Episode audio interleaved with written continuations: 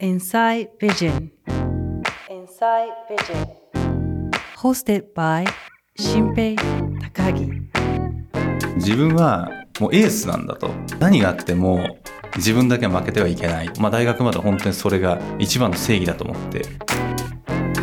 まあ、リスクが顕在化した時に起こる一番悲しいシナリオを受け入れられればそれはもはやリスクはないあの結果としては自分の好きなものを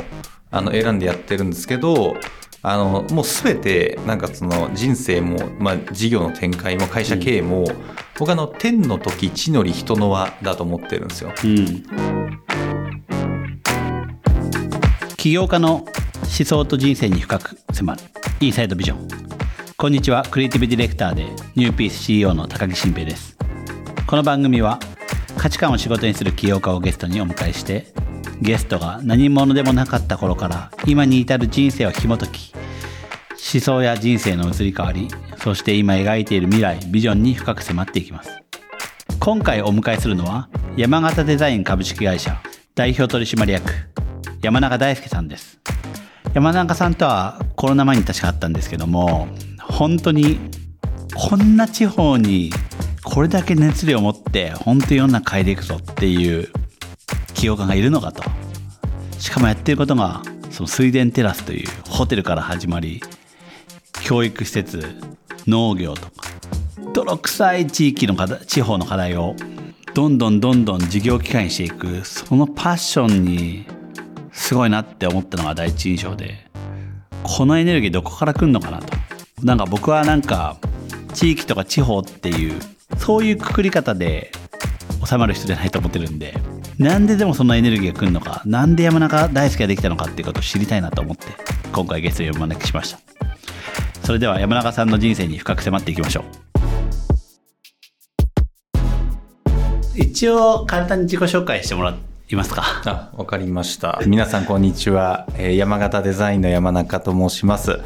えー山形県に住んでまして、2014年に会社を設立して、えー、街づくりの会社をやっています。えー今、従業員150名ぐらいいて、えー主に、まあその水田テラスというホテルとかですね、あるいはまあ農業やったりとか、人材紹介やったりとか、まあ、その地域の課題を解決するビジネスを作り続けようみたいなところで、あの、まあ、地方から、あその世の中に価値を生むべく頑張っている会社の代表をしています。よろしくお願いします。お願いします真面目ですねいやいやマジで前回のニュースピックスの反省ですね。えーそうっすかはい最初砕けすぎてマジで聞くに耐えなかったっていう。あそうなんですか はい。いやーでも本当こんなんていうんですかねなんか地域にいてすごいなんか新しいフロンティアを開拓してってるなっていうのをなんかもう痛痛烈に感じたっていうのがもう今も 昨日のことのように覚えてますけどありがとうございます。山中さんってなんかなんでそんななんていうんですかねその主人公感あるんですか？主人公感ですか？主人公感ありますよね。そうですね。主人公。で僕あのスポーツやってた時はあの首相とかは一回もやったことなかったですしへあの僕人生でキャプテンをやったことがないんですよそうなんですか？そうですそうです。どういうポジションだったんですか？あのーなんか僕ずっと大学の卒論これ多分話すの初めてかもしれないんですけど、はい今日初めてのエピソードばかりでお願いします。あ本当ですか、仲間内ではあのかなりあの相当面白いネタになってる話があって、うん。あの僕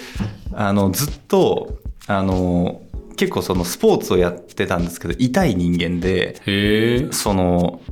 めちゃめちゃ運動ができたんですよ。うん。であの足速くてあのなんていうか、まあ、球技もできてでその大学の卒論でエース論っていうのを執筆して僕卒業してるんですよ。ほエース論ってわかります？う。わかんないです。え、エースとは何かってことですか、あのあの当時私あの慶応の SFC だったんで、あのなんか授業でよくアントレプレナーシップ論とかあー。リーダーシップ論ってあったんですよ、で僕その授業に出てるんですけど、ん。なんかどれも面白いんですけどなんかその綺麗事ばっかりでなんかちょっとあまり刺さんないなと思って、なんか大学に対してアンチアンチの意味を込めてそのエース論っていうですね、あの、組織に必要なのは、まあ、てかチームに必要なのは、エースであるっていうですね、そういうあの論文というのを自己分析表を書いてですね、そしてあの収めたっていうのがあるぐらい、うん、あの僕、あんまりその組織をマネジメントするとか、なんかチームのためにというよりも、めちゃめちゃその、こうなんか、こうエースだったんですよ。自分が、はい、そうです、そうです。なのでなんか、あの主人公感って言われるとちょっとなんかあんまりピンとこないんですけど、うん。ね、エースだって言われたらピンときますいや、そうですね。あの、エースって昔、エースと主人公結構近いんいやいや、昔、昔めちゃめちゃいじられて言われてたんで、みんなに。はいはい。あの、エース、エースって。あなるほど。えー、あの、ワンピースのあの、エースが一番好きなキャラクターですし。ああ。え、それなんで、うん、なんかそういう、アントレプレナーとか、はい、リーダーシップリーダーとかじゃなくて、エースっていうのに惹かれたんですか、そうですね。なんかあの、昔からですね、その、なんかそのリーダーシップ論ってなんかそとか、アントレプレナーシップアントレプレナーシップ論とかなんか直感的なんですけどいやもうそんなものは学問できる領域じゃないみたいなっていうのがあって、うん、なんかそれをそのなんかあたかもなんかその再現可能な再現可能なこうなんかアカデミックな整理としてこう収めようとすることに対してなんかですねすごく違和感があったんですよ。なるほどなるほど。でいやなんかこれ今でこそこれたまに振り返ってこれを言語化できてるんですけどいわゆる起業家とはこうあるべしみたいな、うん、なんかそういうものがある中であれ SFC 生だったら起業しなきゃみたいな、うん、なんかそういうその風潮っていうのは僕むしろすごい嫌いなタイプだったので。なるほど。うん SFC っぽくないですけどね。あ、本当ですか？はい。早稲田っぽいな 僕早稲田だから思うけど。本当ですか、うん、なんかバックパックでもしてそうな。うん、学生時代とにかく、その自分の、その、っていう人間と向き合うことが一番多かったですね。うん、なるほど。え、その時なんか自分で向き合った結果、え自分はエースなんじゃないかって思ったってことですか？そうですね。あのなんかその自分は何なのかと思った時に、うん、あのこれはもう自分はもうエースなんだと。でもうとにかくそう何があっても自分だけは負けてはいけないっていう。で、まあ、サッカー高木さんもやってたから分かると思うんですけど、ね。うん、まあ、基本的にそのなんていうかあの、まあ、全体としては組織で戦いますけど局面局面では個じゃないですか。ですね、でその個でなんていうかそのやはりあの相手に対して絶対的に勝つ存在っていうのがチームにいるっていうことが、まずそのチームを作るおいてには僕は絶対的に大事だっていう考えだったんですよ。なるほどなるほど。なので自分はあのなんていうかとにかく組織においてあの圧倒的な子になろうと。うん、だから別にもう組織のマネジメントとかなんて考えたこともなかったし、うん、とにかく自分は子として突き抜けるんだっていうのを、まあ、大学まで本当にそれが一番の正義だと思って、はあ、やってましたね。うん。SFC の時には起業するとか決めたんですか、いや全く思ってないんですよ。だからそもそも起業をするみたいな、はいはい、そういうのっていやもうちょっとなんか意識高い系でしょみたいな。いや、本当思ってた。本当に思ってて。で、それで、あの、まあなんていうか、まあ、意識高い系でしょっていうのは、なんかその、まあ、そこまで思ってたかちょっとわかんないですけど、要は自分は少なくとも、あの、起業するというのは、あの、1ミリも考えてなかったですね。で、なんか、どちらかというと、何も考えてなかった。いや、そのもう、どこに行こうとか、どうしようとかじゃなくて、今なんか、目先の、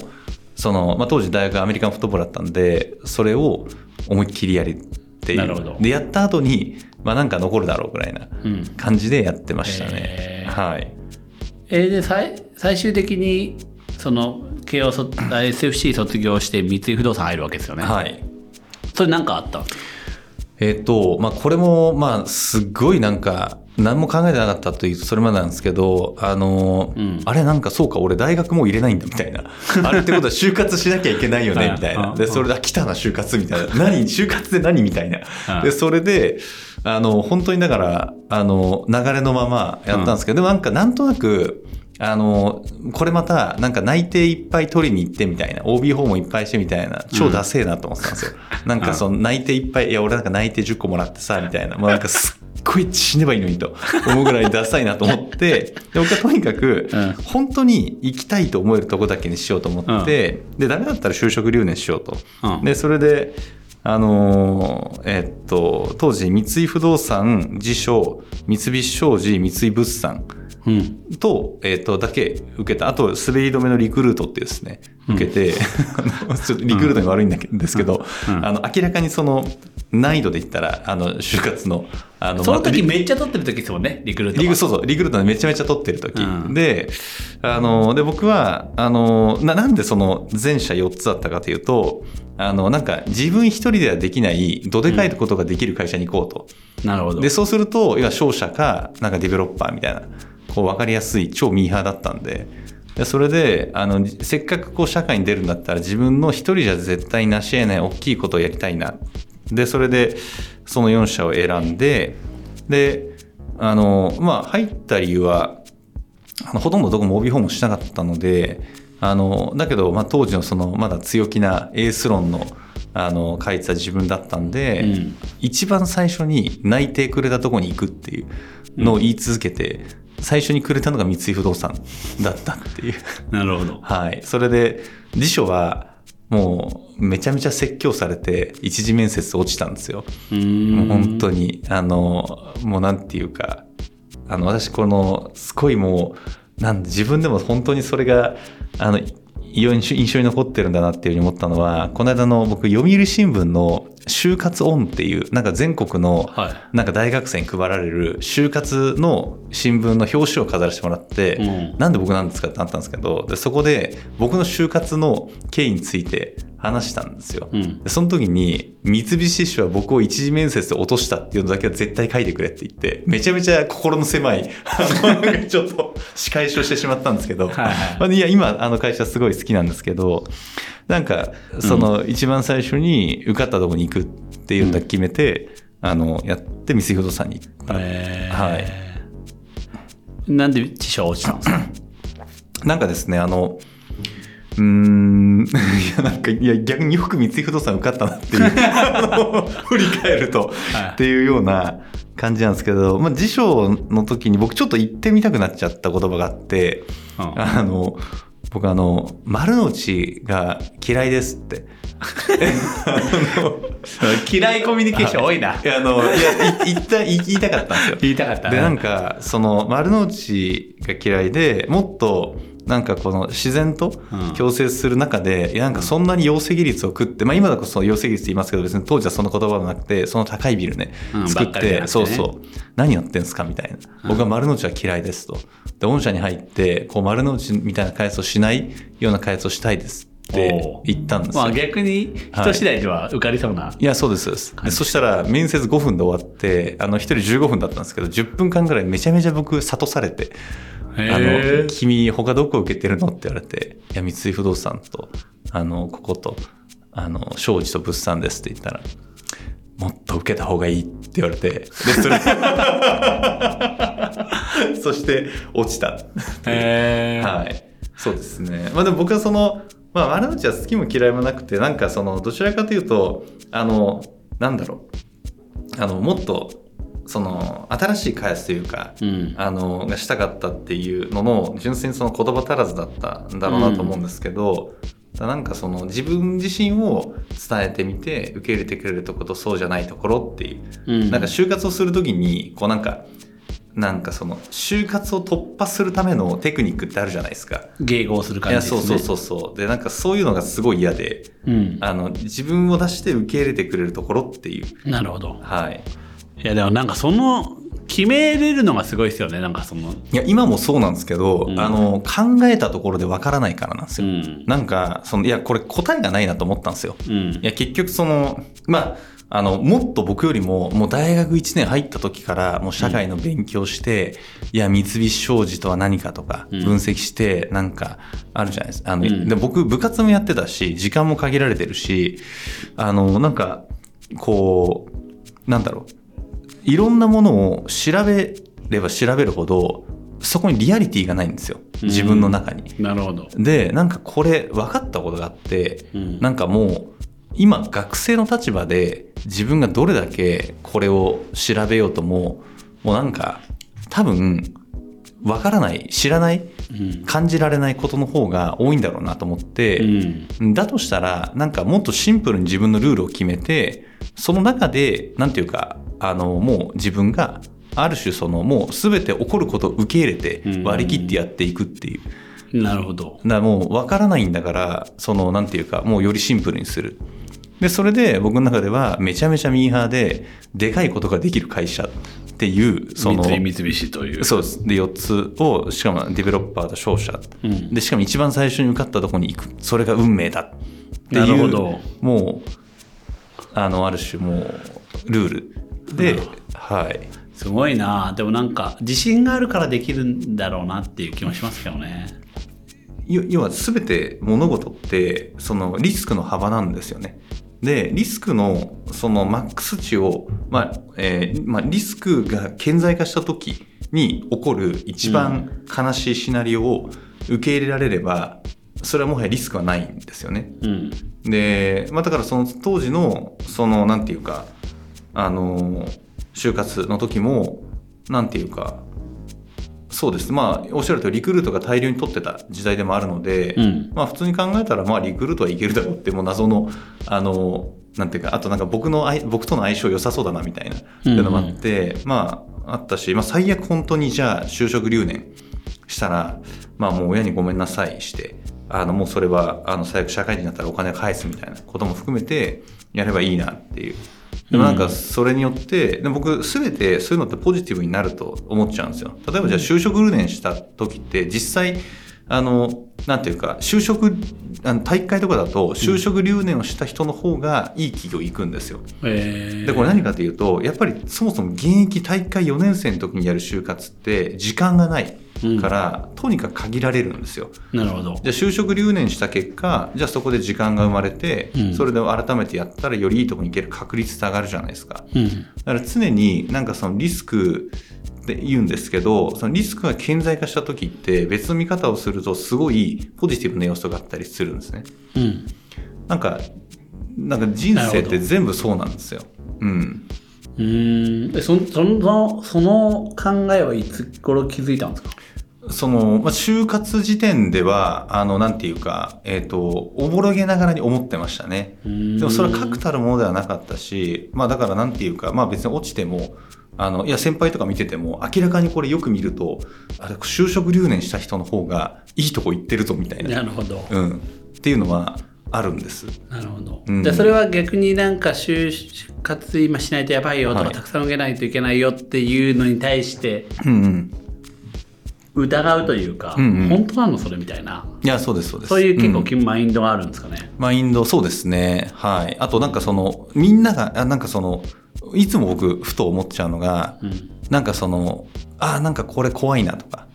あの、リスクを感じるなとかあるじゃないですか。不安だなって。うんで、その不安だなと思った時に、うん自分は何を恐れてるのかっていうことを考えるんですよ。うんで、いや、俺、なんか今これすごい不安なんだけど、なんかすごい今嫌な気持ちをしてるんだけど、一体な何を僕は嫌だと思ってるのか、何をその不安だと思ってるのかっていうことを突き詰めていくと、なんか、その、あ、なんかその本質にぶち当たるというか、じゃあそれってそもそもなんで嫌がってんだっけどそれってなんでそもそも不安に思ってるんだっけっていうことをもっと考えていくと実は大したことなかったりするんですよ。あるいは、えっと、確かにその直線上で見たらそれは怖いことだけどでも立体的に見ると実はいろんないい側面があったりとかうんするわけなんですね。なるほど、うん。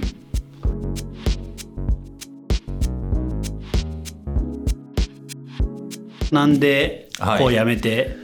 起業することになっていくんですか、そうですね。まあ一つは、あの、まあ三井不動産って、あの、もうマジで街づくり好きな人が集まるんですよ。うん不動産好きな人とか、うん街づくり好きな人が。僕別にそこまでじゃなかったっていうのは、あの、どちらかというと社会人になって学びたかったっていう。ビジネスをビジネスを。うんだからなんか社会って何みたいな。仕事って何みたいな。みんな毎朝来てパソコンなんで叩いてんのみたいな。っていうところを知りたかったし、よりその広い世界を見るためにより大きな仕事がしたかったっていうのがあったんで、正直別に最初からずっといるつもりはなかったっそれは別に起業とかじゃなくて、本当に自分のじゃあやりたい仕事見つかったら転職でもいいし、別にすごいフラットだったんですよ。で、うちの妻にも結婚するときに、いや、僕はずっと三井不動産にいないけどいいかいっていうのをした上で、あの結婚してるので、社会人2年目の時なんですけどね。だから、それぐらい僕は最初から別にずっといるつもりはなかったんですね。うんで、なんかどちらかというと、僕入社の時から、あの、少子高齢化の日本でビジネスがしたいっていうのが、なんか、まあこれ同僚にもすごい言っていて、まあそれが何なのかよくわかんなかったんですけど、ただ、その日本というその国から、あの、より社会的に大きな、うんあの、インパクトを生むような事業にチャレンジをしたいなというふうに思ってしまって、じゃあ、なんかその、その時に初めて、なんかベンチャーとか行ってみるかみたいな、っていうふうに思ったんですね。うんで、いや、で、そんな、なんでベンチャーだったかというと、あの、大企業は変われないなと思ったんですよ。うんで、えっと、日本の可能性ってやっぱりベンチャーとか中小企業とかにオーナー企業にあると思っていて、大企業ってね、もう仕組みが進みすぎて変われないんですよ。うんで、じゃあそうした時に本当にその日本からゼロから大きなインパクトを生むためには、あの、ベンチャーっていうのは一つの選択肢なんじゃないかなと思って、あの、まあ、振り返るとミーハーだったかもしれないですけど、で、それで、あの、いくつかベンチャーにお話をいただいて誘っていただいたのが、まあ、3つぐらいあって、うんあの、うち一つが、まあ、山形県の鶴岡のスパイバーという雲の糸を作る会社だったっていう。でそれで、うん。なんで、まあ、もともといるつもりもなかったし、ずっと。あの、なんか、さっき言った、その社会人8年間やって、えっ、と、自分の、えー、6年間か、6年間やって、うん自分が今現時点で、えっ、と、選択をするにはどうするかっていうことを改めて考うえんた。うん。でもあんまいなかったんでしたっけ？え、え入えっと、2ヶ月しかいなかった。はい。2ヶ月間。思い切って鶴岡に引っ越したわけですよね、引っ越しました。はい。知らないそう全く、全く縁もゆかりもない鶴岡庄内に引っ越して、で、2ヶ月で会社辞めるっていう。はい。なな何が起きたんですかあの、まあ、別にその、え別に喧嘩別れとかで全くなくて、あの、むしろなんか今の超仲いいんですけど、うん。あの、えっ、と、スパイバーっていう会社は、当時まだ研究開発がメインの会社だったんですよ。うん、結構調達でもしてましたよね。してました、してました。あの、ガンガンしてたんですけど、あの、とはいえ、まあ、彼らって本当に、あの、世の中の、その、いわゆる素材産業の構造を変えようみたいなぐらいなんで、めちゃめちゃ、あの、R&D に投資をしていて、あの、で、僕が行った時って、まだ R&D のフェーズだったんですよね。で、あの、ビジネスデベロップメントって言ったところで、あの、雲糸がほぼなかったんですよ。で、僕なんか、あの、なんていうか、当時、まあ、三尾さんも激務だったんで、あの、なんか、あんまりその別にリサーチもできなかったんだけど、あ、なんかこの人たちはいいなと思って、人を信じていっただけなんで、ついてみて、あれ、雲糸ないんですか？まだみたいなのに気づいて、まあ、簡単に言うと、あの、やることなくなったんですよ。うんで、なんか、ただで、なんか、給与もらってるのも悪いし、せっかくなんか山形省内いるから、なんか、あの、できることないかなと思った時に、まあ、関山さんとか富田さんから、まあ、鶴岡市が、その、サイエンスパークで未利用地の開発計画をいろいろ考えてるみたいだから、相談に乗ってあげたらっていうぐらいから始まったのが、今から、あの、だから2014年、9年前ですね。はい。なるほどでえでそれで ややめてからその相談乗ったんですか、それとも相談が来て、はい未了地の？はい。あ、もうだから、えっと、いながらですね。いながらえっといながら。で、えっと、この土地どうすんのっていうそうです、そうです。で、当時、あの、いわゆるスパイバーの仕事をその会社として業務で請け負うみたいな感じで、ある一定最低限の食いぶちは確保しながらなんですけど、そのうち、だんだんあまりにも怪しさを増していく山形デザインという会社に、あの、当時、まあ、スパイバーっていろいろステークホルダーがいて、IPO も含めた戦略を見せるときに、この会社とは手を切りなさいっていう話が入って、だから僕わけわかんないですよね。いきなりなんか相談に乗り続けた結果、どこかのタイミングで急に全て切られるっていうことが起こって、一人で生きていかざるを得なくなって、なるほどどんどんどんどんそういう方に転がっていっちゃったんですよ。でそのサイエンスパークの横の未利用地。未了地をはい。なんかなんとかできないかなあ、まあ、鶴岡市ですね。鶴岡市と。あ鶴岡市からはい。で、それで、まあ、要は行政が単体でその負担するには大変だから民間でできないかっていうところで、民間開発っていうものに舵を取って資金調達をし始めて、まあ、あの、まあ、やってきたらいつの間にかこうなったなるほど。で、それが、まあ、はい水田テラスになったと。そうですねテラスや空になったり、んはい、ホテル行けるなっていうのはもう、思ったんですか？いや思ってないですね、うん。あの思ってないというかあのなんていうかうーんやってみよう。あのただホテルのマーケット調査会社入れてもあの全くもって評価されないので、いやもうこれいかがなものかなとはあの思ってたんですけど、あのなんていうかまあうーんまあなんていうか、まあ、どちらかというとこう自分のこう運や縁をもう信じてたっていうか、まあ、自分がこの場所でこれをやることになったからには、まあ、自分はこれをやりきるっていう思いが強くてでその中でどうやってこれを一番最も成功確率を高めるか面白くするかっていう、なんかそれがなんていうかもう自分の中では。だから最初にもうやるっていうことは自分の中でも決めていてホテルをやると。もうやると、はいあるいはそのエリアの開発をするとつくづく感じるのはもうなせばなる。なせばなる。なさねばならぬ何事もって。そっからは、どういう思考回路で、どうな、どういうふうに事業展開が広がってたの？今、教育とか農業とか、うんうん。えっ、と、人材とか、まあ、はい。結構多岐にわたってると思うんですけど。そうですね